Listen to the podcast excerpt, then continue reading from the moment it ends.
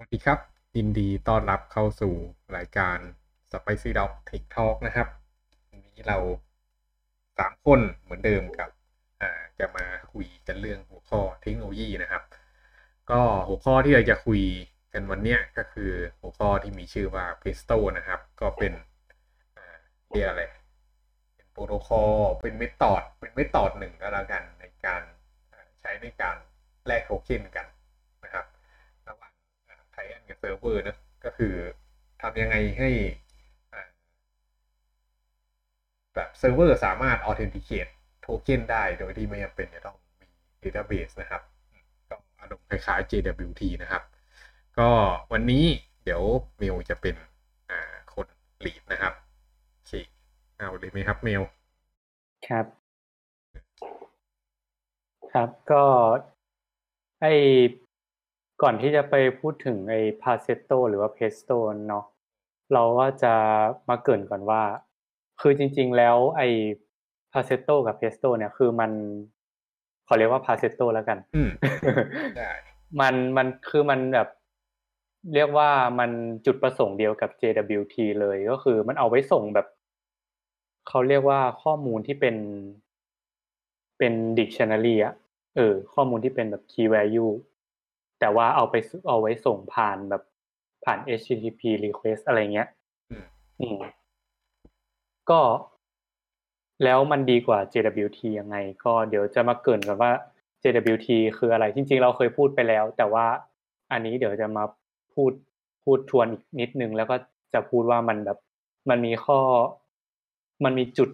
อ่อนหรือว่าช่องโหว่ยังไงเขาจึง อีกคน เออ เขาจึงคิดพาเซโตขึ้นมาเป็นทางเลือกอะไรอย่างนี้ครับ ก็ JWT ก็ย่อมาจาก JSON Web Token เนาะก็หน้าตาก็ไปสไลด์ถัดไปเลยครับ มันก็จะมีสามส่วน ส่วนแรกเรียกว่า header header เนี่ยจะเป็นตัวกำหนดอัลกอริทึมแล้วก็ token type อัลกอริทึมก็คืออัลกอริทึมในการเข้ารหัสถอดรหัส อืม เวลาเวลาส่ง เวลาส่งแบบ JWT เนี่ยไปเนี่ยข้อมูลข้อมูลเนี่ย มันจะต้องมีการเข้ารหัส ซึ่งไอ้ส่วนหัวเนี่ย มันจะไปมันจะเป็นตัวบอกว่า JWT ของเราที่เราส่งมาให้เขาหรือว่าเราได้รับเนี่ย มันมีการเข้ารหัสแบบไหน ก็ดูจากคีย์ที่ชื่อว่า ALG มันก็จะบอกแบบอย่างในตัวอย่างมันก็จะเป็น SH สองห้าหกอืม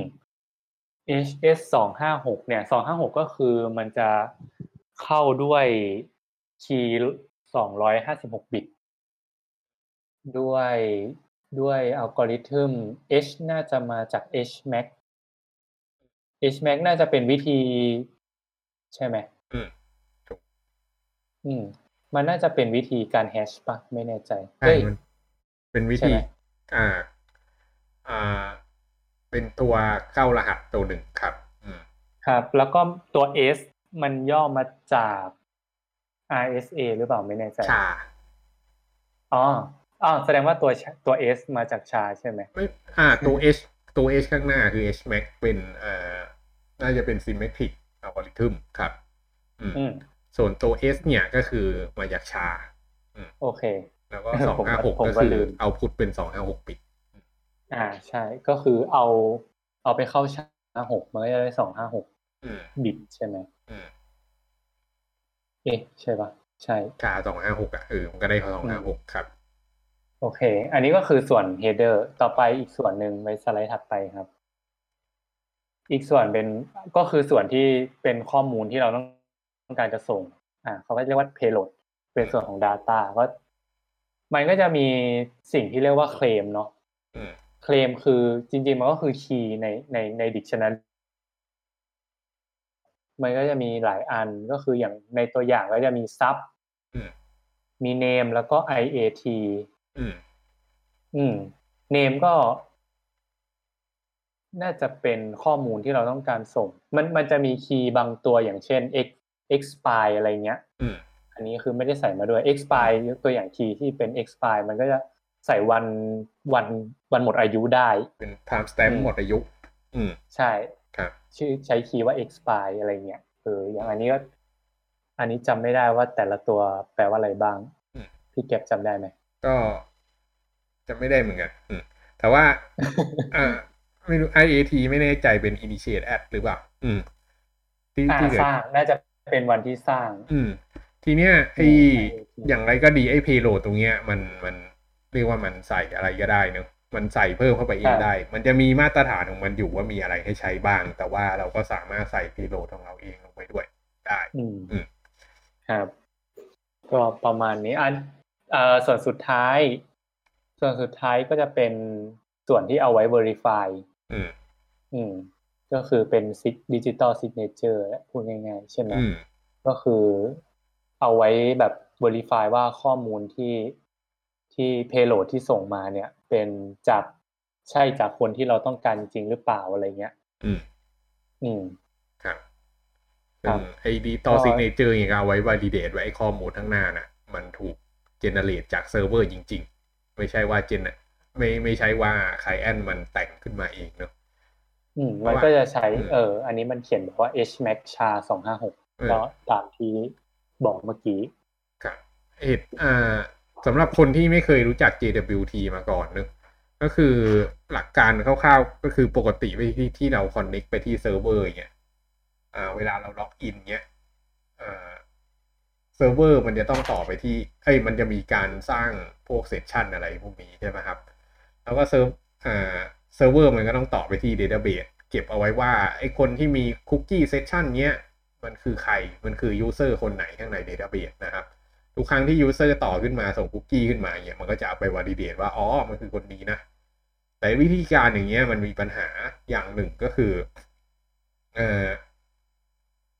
คือบางที session น่ะ มันอาจจะไม่ได้เก็บอยู่ข้างใน Database ก็ได้ มันอาจจะเก็บอยู่ข้างในไฟล์ ถ้าเกิดมันเก็บอยู่ข้างในไฟล์เนี่ย มันจะมีปัญหาทำให้มันไม่สามารถสเกลในแนวนอนได้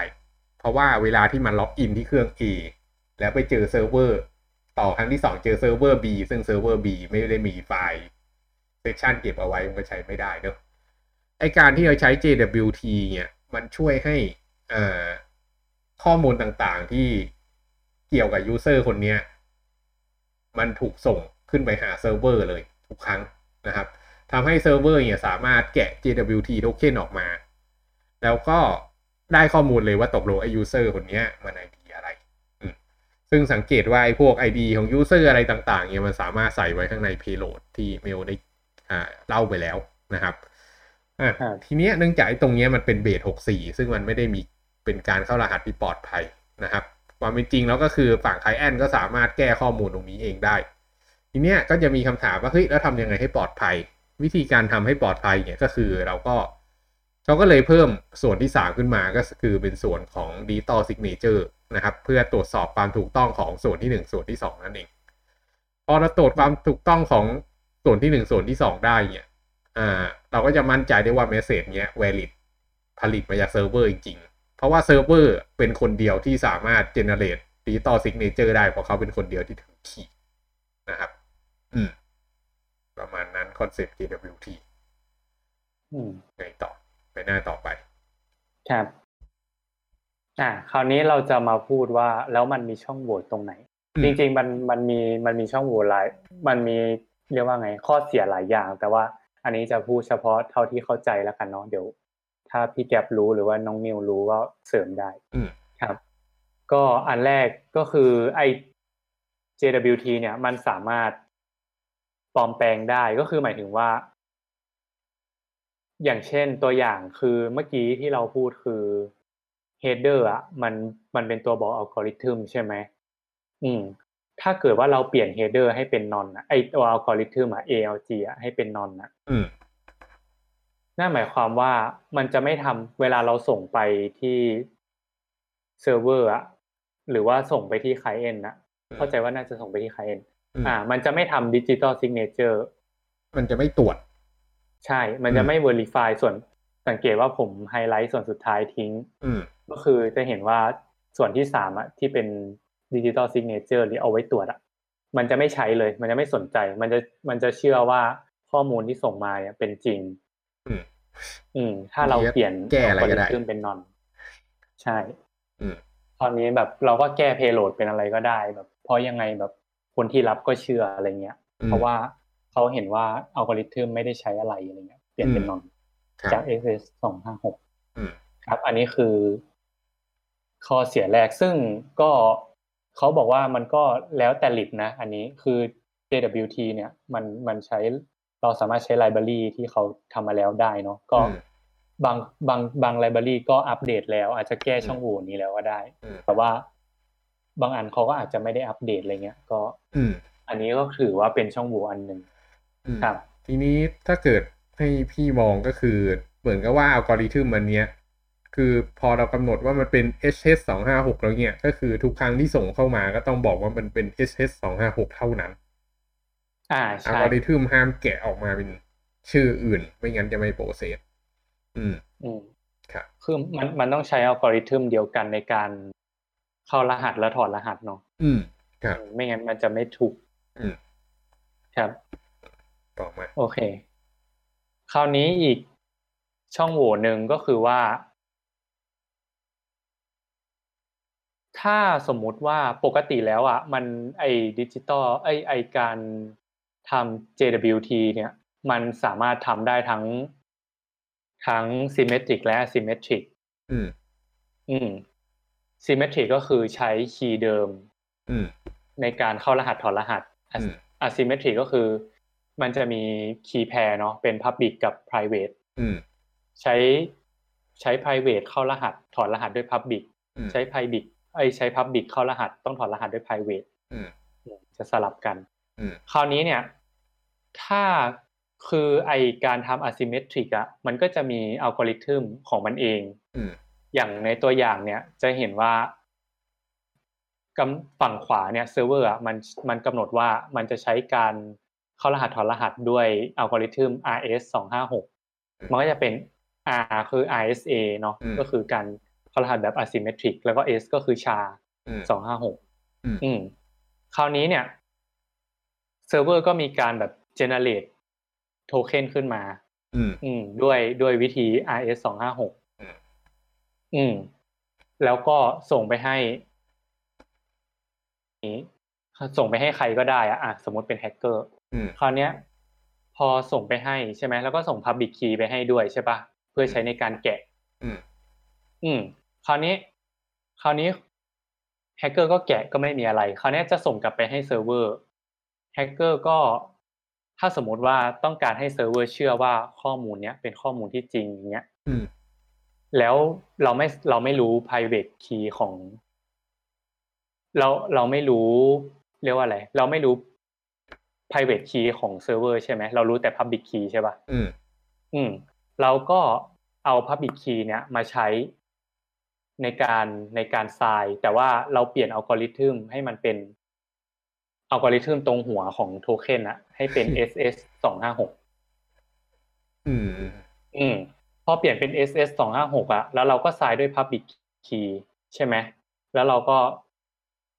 ก็คือใส่ข้อมูลไปแล้วสมมติเราต้องการใส่เฟกfake data เข้าไป เราเปลี่ยน header เป็น ss สองห้าหกให้ใช้อัลกอริทึมนี้ แล้วก็ใส่ด้วย public key คราวนี้ยพอส่งไปให้เซิร์ฟเวอร์เซิร์ฟเวอร์มันก็จะมันมี decrypt อืมมันก็จะ decrypt แต่ว่าก่อนที่จะ decrypt อะมันก็ต้องไปอ่านก่อนว่า ตรงหัว JWT อะมันเป็นอัลกอริทึมอะไรถูกไหมอืม อืม มันก็เห็นว่าเป็น ss สองห้าหกมันก็ อันนี้มันเป็นซีเมทริกก็ต้องใช้ใช้คีย์เดียวกันในการถอด มันก็จะใช้ Public Key ในการถอดอะไรเงี้ยโคตรเศร้าอะ อืม อืม ใช่ที่อันนี้ก็อันนี้งง อันนี้งงไหมอืมพี่เข้าใจนะนิวงงไหมเข้าใจครับเออ ก็คือแทนแทนที่มันจะใช้ private key ของมันเองในการถอดใช่ไหมใช่แต่มันมันพบว่าตรง header มันเป็น ss สองห้าหกมันก็ต้องใช้คีย์เดียวกันในการถอดเออ แล้วมันก็ถอดได้ เพราะว่าคอปปี้คีย์ถูกส่งไป อืม อืมครับ อันนี้เป็นเรื่องที่เศร้ามาก อืม มันมันก็จะเชื่อตัวข้อมูลที่ส่งมาให้อะไรเงี้ยแต่ว่าวิธีกันก็วิธีเดิมเนอะ ก็คือก็ก็บอกให้ใช้ RS สองห้าหกก็คือใช้ RS สองห้าหกสี่ก็อย่าส่งอัลกอริทึมอื่นมา อืม ก็คือเราเราก็เซิร์ฟเวอร์ก็ต้องมีการตรวจสอบ header อะว่า เออ ถ้าเป็น HS สองห้าหกเนี้ยก็จะอาจจะ reject ไปหรือว่าอืมแต่แต่ไม่แน่ใจนะว่า เอออันนี้มีสงสัยอย่างหนึ่งคืออมทำไมมันต้องใช้ Public Key ในการถอดวะทำไมมันไม่ใช้ Private Key อ่า ก็เพราะมันส่งเพราะมัน public เพราะมัน key มาด้วยเชื่อไงอ่า เพราะว่าแฮกเกอร์ส่ง Public Key ไปด้วยใช่ไหมเดี๋ยวนะหน้าไหนนะไอ้ตรงอะไรบางอย่างแถวๆเนี้ยมันจะต้องมี public key อยู่ด้วยอะ อืม อืม คือ อืม ก็เออ น่าจะส่ง Public Key ไปด้วย มันก็เลยใช้ Public Key ในการถอดไอ้ทีเนี้ย สงสัยไม่ว่าทำไมมันต้องมี RS กับ HS ทำไมถึงมีโหมดหนึ่งเป็น private public key กับอีกโหมดหนึ่งเป็น HS เป็น asymmetric เอ้ยเป็น symmetric เข้าใจว่าไอตัวถ้าเวลาจะใช้ asymmetric อะข้อมูลที่ส่งออกไปมันเป็นข้อมูล public อืมก็คือต้องเป็นข้อมูลที่แบบเปิดเผยได้ระดับหนึ่ง มันก็เลยเลือกใช้ asymmetric เพราะว่าส่งไปแล้วอะใครก็ถอดได้อะไรเงี้ย อืม อืม อืม แบบว่ากุญแจมันเป็นกุญแจสาธารณะ ใครได้โทเค็นนี้ไปก็ถอดได้หมด อืม ฉะนั้นข้อมูลที่ส่งไปควรจะเป็นแบบข้อมูลที่เปิดเผยได้อะเป็น public คือ payload เปิดเผยได้ อืม อืม ครับ แต่ว่าตัว HS หรือว่า symmetric เนี่ย มันใช้ key เดียวในการถอดใช่ไหม อืม ฉะนั้นอะ มันก็ควรจะใช้ในแบบ พวกประเภทที่เป็น internal ใช้ภายในกันเองมากกว่าใช่ใช่ประมาณนั้น ก็คือเวลาเราอยู่บนเซิร์ฟเวอร์ dev ของเราเนี่ยนะอืม อ่า คือเรื่องของเรื่องคือไอ้ payload ของ JWT อะมันเป็นเรื่องสำคัญ บางทีเราต้องเอามันมาใช้งานอะ อืม ทางฝั่งไคแอนเนี่ย สมมุติแบบมันบอก user สมมุติอย่างตัวอย่างที่ยกตัวอย่างมามันก็คือมี user มี name อยู่ใช่ปะ เกิดเราอยากได้ name ของ user มาแสดงบนหน้าเว็บ ก็คือเราสามารถอ่านจาก JWT token ได้เลยนะครับ แต่ถ้าเกิดมันมาจาก HTTP สองห้าหกเนี่ย มันจะเปิดไม่ได้แหละถูกปะถ้าเกิดจะเปิดได้คือต้องส่งคีย์มาด้วยอืมแต่ถ้าเกิดเป็น RS สองห้าหกเนี่ยก็คือก็ส่ง Public Key มาแล้วก็ถอดได้อืมครับจริงๆมันมันไม่ต้องถอดเลยแหละ มันไม่เข้ารหัสอะไร อืม Public Key มันส่งมาเพื่อ validate ความถูกต้องเฉยๆครับเออแต่ว่าในกรณีนี้เนี่ย อันนี้มันแบบมันมันเรื่องการแบบถอดรหัส เรื่องการคอมพิวเนี่ยมีผลไหมพิวยังไง ในการถอดอะเพราะปกติอะเท่าที่จำได้พี่แก้วเคยบอกว่า RSA อะมันแบบใช้เวลานานปะในการถอดอ๋อไม่ไม่อันนี้มันไม่ส่งผลนะคือคืองี้ไอ้ที่ข้พี่อมูลมันน้อยใช่ไหมคือพี่พูดถึงมันแบบมันมัน มันนานกว่า คือแบบลองจินตนาการว่าเว็บเซิร์ฟเวอร์มันรับ request แบบเป็นพันโหลดต่อวินาทีอะอืมแล้วทุกๆ request มันต้องมี handshake เกิดขึ้น แล้วต้องเข้า asymmetric เนี้ย คืออันนั้นมันเรื่องใหญ่เงี้ยถูกปะอืมเออ แต่พอมันเป็นแบบโทเค็นอะไรอย่างเงี้ย คือมัน อันไหนก็ได้ คือ คือยังไงยังไงคอมพิวตรงนี้ก็เร็วกว่าต่อเดต้าเบสอะเอางี้ก็แล้วกัน อืมอืมครับ แต่โอเคแต่พี่เคยเห็นว่ามันช้าลงจริงนะไอ้เรื่อง HTTPS เนี่ย พี่เคยมีแชร์นอกเรื่องนิดนึงนอกเรื่องอีกแหละอ่า พี่เคยตั้งอ่าเฮดไอ้ตั้ง Raspberry Pi เซิร์ฟเวอร์ตัวหนึ่งนะครับ จริง ๆ ไม่เคยเคยตั้งตอนนี้ก็ตั้งอยู่ อืม แล้วก็เคยเปิด HTTPS อืม แล้วก็คนพบว่าเว็บเซิร์ฟเวอร์มันกิน processor processing power เยอะมาก อืม จากนั้นก็ลองปิดไป ปิดไปปุ๊บ เรียบเลยกราฟ อืม เพราะฉะนั้นหมายความว่าการเปิด HTTPS เนี่ยมันทำให้เปลือง CPU มากพอสมควรเลย แต่ว่าก็ไม่อยากให้เอาเคสนี้ไปวัดมากนัก เพราะว่ามันเป็น Raspberry Pi ซึ่งมันช้าหอยทากเลยนะ อืม ก็แค่เล่าให้ฟังเฉยๆว่าการอ่าใช้พวก RSA การเข้ารหัสแบบอ่า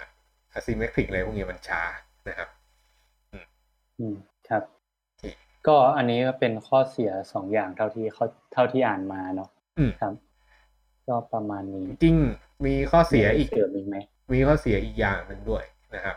ก็คือสมมุติอยู่ดีๆ พี่บอกเมลให้ไปใช้ JWT เมลจะเลือกอัลกอริทึมตัวไหน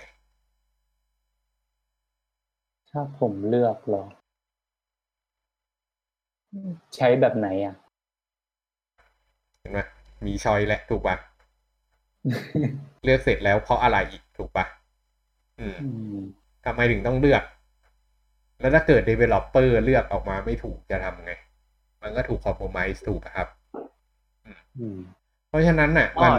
เป็นอืมมันกลายเป็นว่ามันมีพารามิเตอร์ต้องมาคิดไง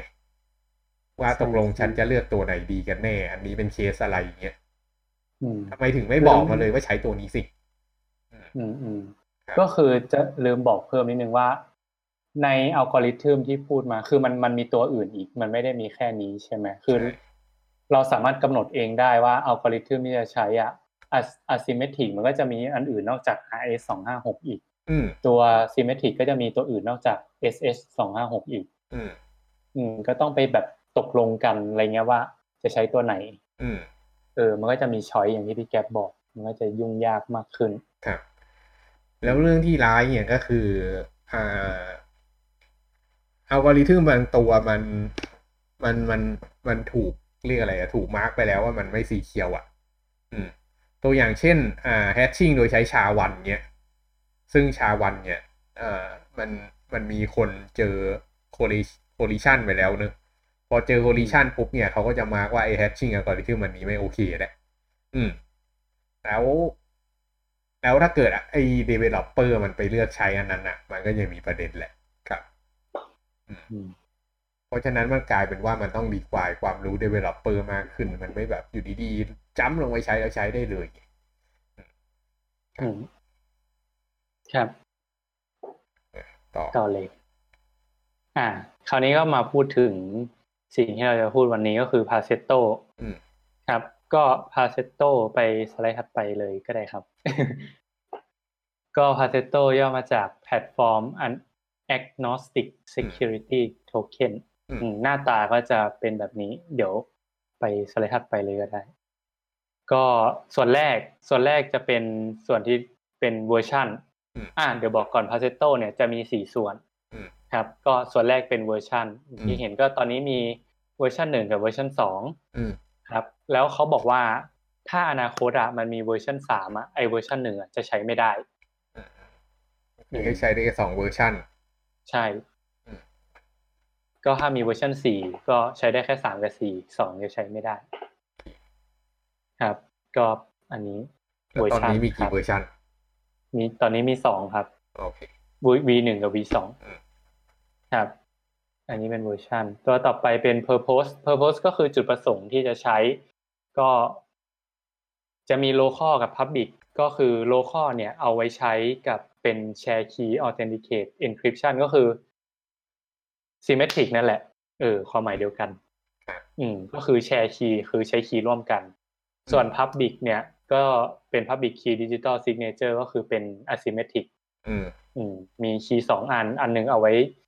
อันหนึงเอาไว้ทรายเอ้ย อันหนึงเอาไว้เข้า อันหนึงเอาไว้ถอด แล้วก็เอาไว้ทรายได้ด้วยอืมเออ ครับใช่อะต่อไปเป็น payload นี่ก็เหมือนกันไม่มีอะไรก็คือคล้ายกับ JWT เมื่อกี้เลย ต้องการส่งข้อมูลอะไรเข้าไปก็ เขียนเป็น JSON อืมรีโหลดไม่ได้มีอะไรต้องไปแก้ มันปกติครับปกติ อันสุดท้ายเป็น footer footer เนี่ยเป็น optional ก็เอาไว้ใส่ metadata แบบ ข้อมูลนี้เกี่ยวกับอะไรอะไรอย่างเงี้ย เป็น JSON เหมือนกันอืมใส่ได้ ไอตัว footer เนี่ย จะไม่ถูกเข้ารหัส อืมอืมครับอ้อลืมบอกว่าตั้งแต่พูดมาตั้งแต่แรกจนถึงเจตั้งแต่ JWT จนถึง Paceto เนี่ย คือทุกตัวเป็นเบส64เนาะลืมบอกไป ครับ อืม เพราะว่าต้องส่งต้องส่งไปแบบบนเรียกว่า HTTP request อืมใช่ไหมต้องใช้เบสหกสี่อืมครับ โอเค ต่อครับ อะคราวนี้มาพูดถึงเดี๋ยวจะแบ่งเป็น local กับ public ก็ local เนี่ยหน้าตาก็จะแบบเป็นประมาณนี้ก็คือมีสี่ส่วน ก็คือส่วนสุดท้ายเนี่ยเป็น optional เนาะ footer ใส่ก็ได้ไม่ใส่ก็ได้ คราวนี้เนี่ยไอข้อดีของของ Paceto ที่มันดีกว่า JWT ก็คือ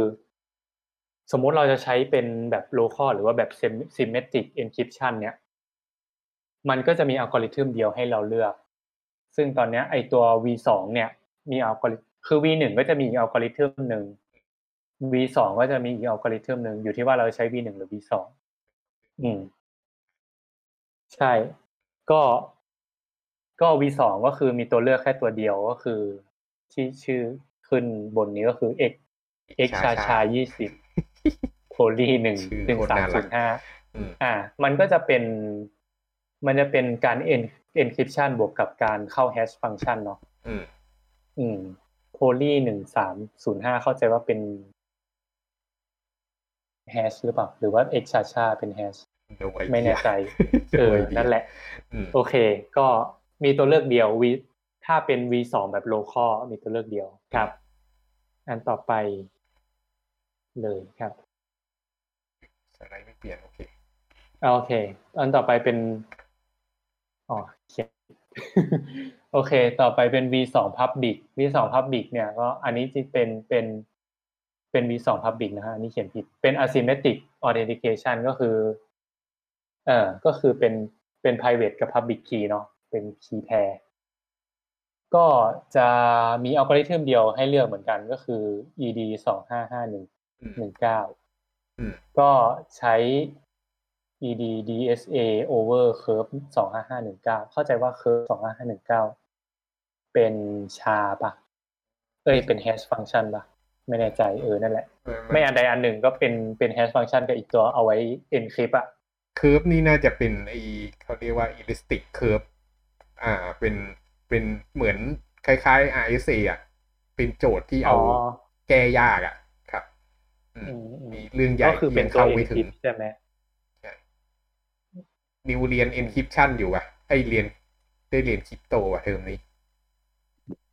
ไม่ได้เรียนไม่ได้เรียนแสดงว่าได้อืมใครใครเรียนก็ให้มามาเล่าให้ฟัง ค่อนข้างยากไอตัวเนี้ยครับ อืม แต่ว่าตอนนี้เป็นอีกอัลกอริทึมที่เขานิยมใช้กันอยู่ครับ ครับ ก็ต่อเลยครับ คราวนี้ก็อันนี้ตัวอย่างตัวอย่างเอามาจาก GitHub ก็คือเป็นตัวอย่างใช้ Python ปะไม่แน่ใจน่าจะ Python เป็น lib อืม ไม่แน่ใจ Python มีซีมิโคลอน เออเออจริงด้วย อาจจะเป็นแบบซูโดโคดเนาะไม่แน่ใจเออครับ ก็อันนี้อันแรกอันนี้เป็นแบบ local ก่อนนะ เป็นแบบ v2 local ก็คือ header เป็น v2 local คราวนี้วิธีการมันก็จะ เนื่องจากว่า v2 local มันเป็น symmetric key เนาะมันก็จะมีคีย์เดียวในการเข้ารหัสถอดรหัส อืม ก็มันก็จะมีอย่างในตัวอย่างเราก็จะเห็นว่าในในบูเลตที่ห้ามันก็จะมีเมสเซจที่เราต้องการส่ง แล้วมันก็จะมี p o t p o t เข้าใจว่า เอาไว้อะไรอะเอาไว้ทำเลยวะ p o t EED มันย่อมาจากอะไรกัน AAD ไม่รู้อะ จำไม่ได้เออนั่นแหละ แต่ว่ามันมันก็จะมีแบบ มันเข้าใจว่ามันเอาไว้เช็ค เอาไว้เช็ค แบบว่าตอนที่ถอดรหัสนะอืมเออ หมายถึงว่าตัวพีออสอะเหมือนแบบพอพอถอดมาแล้วก็ต้องเอาไปเช็คกับตัวนี้อะไรเงี้ยไม่แน่ใจเดี๋ยวเออ แต่ว่าจะประมาณนี้ก็คือมีพีออสแล้วก็ใส่ค่านอนค่านอนน่าจะเป็นเลขสุ่มไหมอ่าเป็นค่าสุ่มอืมครับ แล้วก็ใส่คีย์เข้าไป อืม อืม วิธีการก็คือ ก็ประมาณนี้ก็ใส่ใส่ค่าเข้าไป อืม เดี๋ยวก่อนนะขอดูก่อนว่า มันมีอะไรอีกที่ต้องพูดเพิ่ม ก็ไม่มีอะไร มันก็จะอ๋ออย่างอย่างถ้าดูบูเลตที่หกมันก็จะเอา header ใช่ไหมตัว h h คือ header ไป concat กับตัวตัวเมื่อกี้ ตัวเมื่อกี้ที่ที่ที่เราเอาเข้าเอาเข้าอัลกอริทึมแล้วเนี่ยมันจะได้ตัว c ออกมาใช่ปะ c เท่ากับตัวที่เข้าอัลกอริทึมเอาเอา non concat กับ c แล้วเข้าเบสหกสิบสี่แล้วก็ไป concat กับ header อืม อืม แล้วก็ concat กับ footer อีกทีหนึ่งก็จะได้ค่าโทเค็นที่ต้องการส่ง อืม อันนี้อันนี้ดูในบูเลตที่หกนะก็เป็นแบบประมาณนี้ ขีดขีดนี่คือ concat เนาะ concatenation ครับ ก็อันนี้คือ encrypt คราวนี้ decrypt ก็ไปสไลด์ถัดไปเลยครับ ก็ก็เหมือนกัน มันก็เอา ciphertext ก็คือตัว C เมื่อกี้มามาเข้าอัลกอริทึมอืม แล้วก็จะสังเกตว่าเราใส่ p o s กับ nonce ไปด้วย แล้วก็คีย์เข้าไป อืม ก็มันน่าจะเอาไว้เช็คนั่นแหละ p o s p o s หรือ non นะเอาไว้เช็คสักอย่างลืมลืมอ่านมา เออ ก็ก็ถ้าถ้า p return ค่าออกมาก็แสดงว่าถูกถ้า exception เกิด exception ขึ้นมาก็แสดงว่า สิ่งที่ส่งมามันไม่ถูกต้อง อืม คือถอดออกมาแล้วแบบ ไม่ถูกอะไรเงี้ย อืม ก็ไม่มีอะไร อันนี้ก็คือเป็น เข้าแบบโลคอคราวนี้อันตอบจริงๆเราไม่ต้องมา implement ตรงนี้ถูกป่ะลิบมันทำให้ ใช่ใช่มันมันมีลิบอืมใน GitHub ไม่รู้ว่าลิบเป็นน่าจะมีทุกภาษาหรือเปล่าไม่แน่ใจ อืม ที่แน่ๆโกแรงมีเห็นคนใช้โกแรงเออแต่น่าจะมีเยอะแล้วแหละครับ ครับ ก็อีกอันหนึ่งก็เป็น Public เนาะ Public มันก็จะ มันก็จะมีการแบบ มีการ sign แล้วก็ verify อืม ก็อย่างนี้เป็นการ sign เพราะว่ามันมันมันเรียกว่าการ sign เพราะข้างที่เข้าใจคือ เนื่องจากมันเป็น Public แล้วมันเอาไว้แบบ ส่วนส่วนใหญ่เอาไว้เช็ค แบบว่า digital signature มากกว่าหรือเปล่ามันก็เลยใช้คำว่า sign แทนที่จะใช้ encrypt อืม อ่าทรายมันน่าจะ คือทรายมันเอาไว้ใส่ครับใส่ digital signaเจอร์ต่อท้ายไปอะ อืม อืม ก็ในตัวอย่างมันก็จะส่งก็มีเมสเซจที่เราต้องการใช่ไหม แล้วก็ private key ที่เราถือเองอืมใส่ส่งเข้าไปใช่ปะในในบูเลตที่สามอืมอืมก็แล้วก็ก็เอาไปคอนแคทเหมือนกัน อืม ก็ไม่มีอะไร เข้าเบสหกสีอันนี้ อันต่อไปก็ verify ด้วยสไลด์ถัดไปครับ ก็ verify ก็ใช้ signature เออเมื่อกี้ signature พี่แก๊ปกลับไปก่อนได้ไหมเมื่อกี้ กลับไปที่ที่ไซน์อ่าอันที่สามอันบูเลตที่สามมันจะได้ signature ใช่ปะอืมแล้วถ้าดูบูเลตที่สี่อันแรกบรรทัดแรกอะคือมันก็จะเอา message ที่ต้องการส่งอะ concat กับ signature ที่ได้ใน bullet ที่สามอืมอืม เข้าไป อืม อืม คราวนี้เวิร์ดตอน verify ในสไลด์ถัดไป ก็ก็จะเห็นว่า พอพอตอนที่ verify อะ มันก็จะ อันนี้คือปลายทางอะ ก็ต้อง verify ด้วย public key ที่ส่งมาให้ แล้วก็ signature ที่ส่งมาให้ แล้วก็ message ที่ส่งมาให้ เพื่อตรวจสอบว่าสิ่งที่ส่งมาเนี่ย ถูกต้องหรือเปล่า อืม ก็ประมาณนี้ จบ อืมโหพูดนานเหมือนกันนะเนี่ย มีคำถามอะไรไหมครับนิว ชิบหาย สงสัยว่าตัวเมสเซจมันโดน มันโดน encrypt ไหมครับ หรือว่ามันมันไม่ได้โดน encrypt อืมแค่ใส่ฟุตแค่ใส่ signature ต่อท้ายไป มันมี มันมีสองวิธีเนอะก็คือเป็นอะไรนะ อะไรกับ Public นะ ไม่ใช่ Private อะครับ local local กับ Public นะครับ ถ้าเกิดเป็น local อะ ก็คือเข้าใจว่า message มันจะถูก encrypt ด้วย อืม แต่ว่าถ้าเกิดเป็น Public อะ ถ้าเกิดเป็น Public อะ อย่างเงี้ย message จะไม่ไม่ถูก encrypt อืมอืม ก็ดูดูตรงลองลองกลับไปดูตรงไอ encrypt ก็ได้ขั้นตอน encrypt อะอืมก็คือในบรรทัดไอในหัวข้อที่ห้ามันจะได้ตัว C ที่เป็นแบบ ciphertext ออกมา คืออันเนี้ยคือเอาเมสเซจไป encrypt อืมแล้วคราวเนี้ยถ้าดูในหัวข้อที่หกบรรทัดแรกอะจะเห็นว่า ไม่ไม่เมื่อกี้เมื่อกี้เออ หัวข้อที่หกบรรทัดแรกอะจะเห็นว่าเราไม่ได้ส่งเมสเซจไปเลย มันไม่มีตัว M ส่งไปเลย อืมมันส่งตัว C แล้วก็ส่งค่า N เป็นค่านอนไป อืม อืม ฉะนั้นอะmessage จะไม่ได้แบบ ไม่ได้ส่ง plaintext ไปอะจะส่งแบบ ciphertext ไป อืม อืม แต่ว่าถ้าเทียบกับ Verify เมื่อกี้ลอง เอ้ยลองดูหน้าที่เป็นไซ อ่าหน้าที่เป็นไซอะมันส่งตัว M ซึ่งเป็น message ที่เป็น plaintext ไปด้วยในหัวข้อที่สี่อืม ฉะนั้นนะก็ ถ้าถ้าเป็นโลคอลมันจะถูกถูก encrypt ก่อนแล้วส่งไป แต่ว่าถ้าเป็น public อะมันจะไม่ถูก encrypt อืม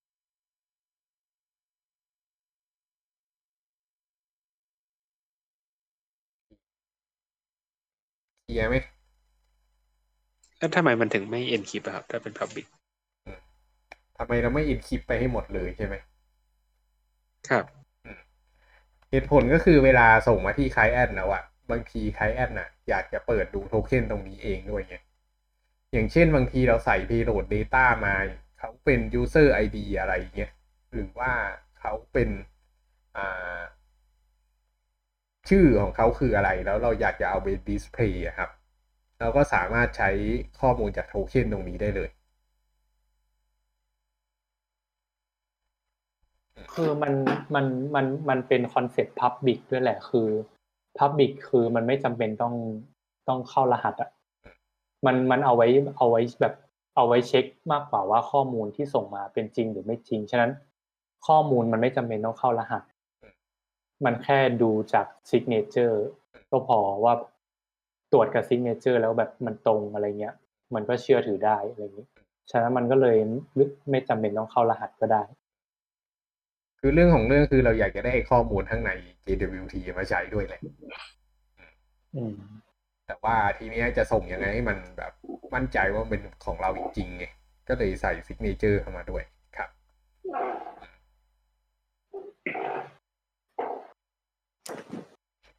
ในขณะที่ถ้าเกิดมันเป็นโหมด เรียกอะไรวะอีกโหมดหนึ่ง local เออโหมด local อะ มันจะเข้ารหัสนะครับ อืม ก็บางทีเราก็ใช้โหมดนี้ได้เหมือนกัน ไม่ไม่จำเป็นต้องใช้โหมด public เสมอไป ถ้าเกิดใช้โหมดนี้ก็คือฝั่ง client ก็คือจะเปิดไม่ได้ก็เอาโทเค็นไปถือไปใช้งานเฉยๆอืมครับอืมมันก็อย่างถ้านี้ใช้ local เราก็อืมเราก็ต้องแจก ตัว public key ใช่ไหมเอ๊ะถึงถึงใช้ local หรือเลยใช้เป็น อันนี้ก็ต้องแจกคือเหมือนคืกันใช่ไหมครับความเป็นจริงอะ client ไม่จำเป็นต้อง client ไม่จำเป็นต้องรู้จัก PASETO เลย ก็ได้นะครับ อืม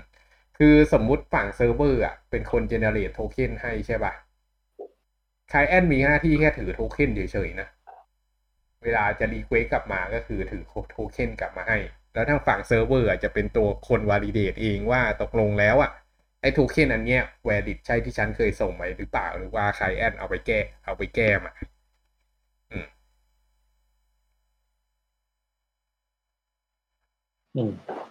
เออคือคือ client ไม่จำเป็นต้องไปยุ่งอะไรกับไอ้โทเค็นตรงนี้ก็ได้แค่แค่ถือถือกลับมาให้ก็พออะอืมครับ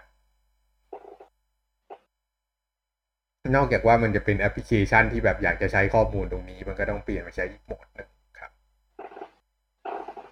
ครับงงไหมแล้วถ้า client ต้องการส่งข้อมูลกลับเข้ามาหาเซิร์ฟเวอร์ครับ มันมันไม่ต้อง encrypt หรอครับ อืม อันเนี้ยมันเป็นแค่โทเค็นนะครับ ที่แนบมากับ HTTP header เพื่อ validate ว่าคนเนี้ยเคยล็อกอินที่ระบบเราแล้ว มันไม่เกี่ยวอะไรกับไอ้ข้อมูลใน HTTP post นะ อ๋อเออดีครับ เคยเห็น header authentication ป่ะครับเคยอืมไอ้ตรง header authentication นั้นนะก็คือเอาไอ้โทเค็นตรงเนี้ยไปใส่ แล้วทางฝั่ง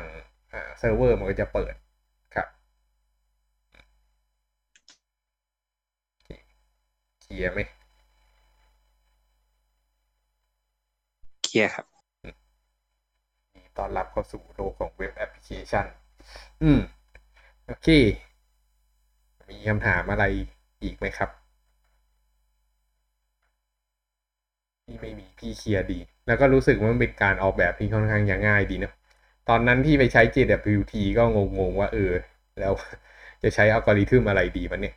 แต่พอมาใช้เพสโตอย่างนี้ก็คือไม่ต้องคิดมาก แค่เรื่องเลือกแค่จะใช้อ่า Public หรือว่าจะใช้ Local ก็จบ ก็เป็นขั้นขั้นต่อมาเนะ ส่วนใครจะ prefer ใช้อะไรก็ก็ใช้ไปแต่ถ้าเกิดใช้ JWT ก็ให้ระวังเรื่อง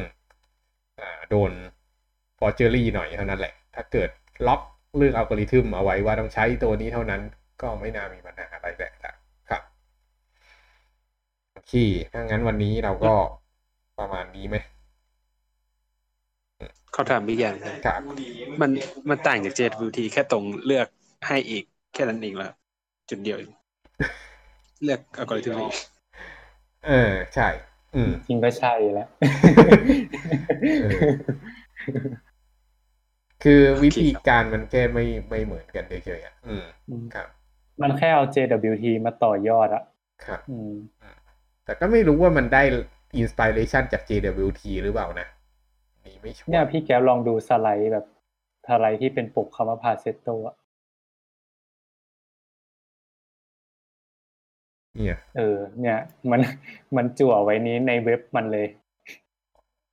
เนี่ย Paceto is everything you love about Jose อืม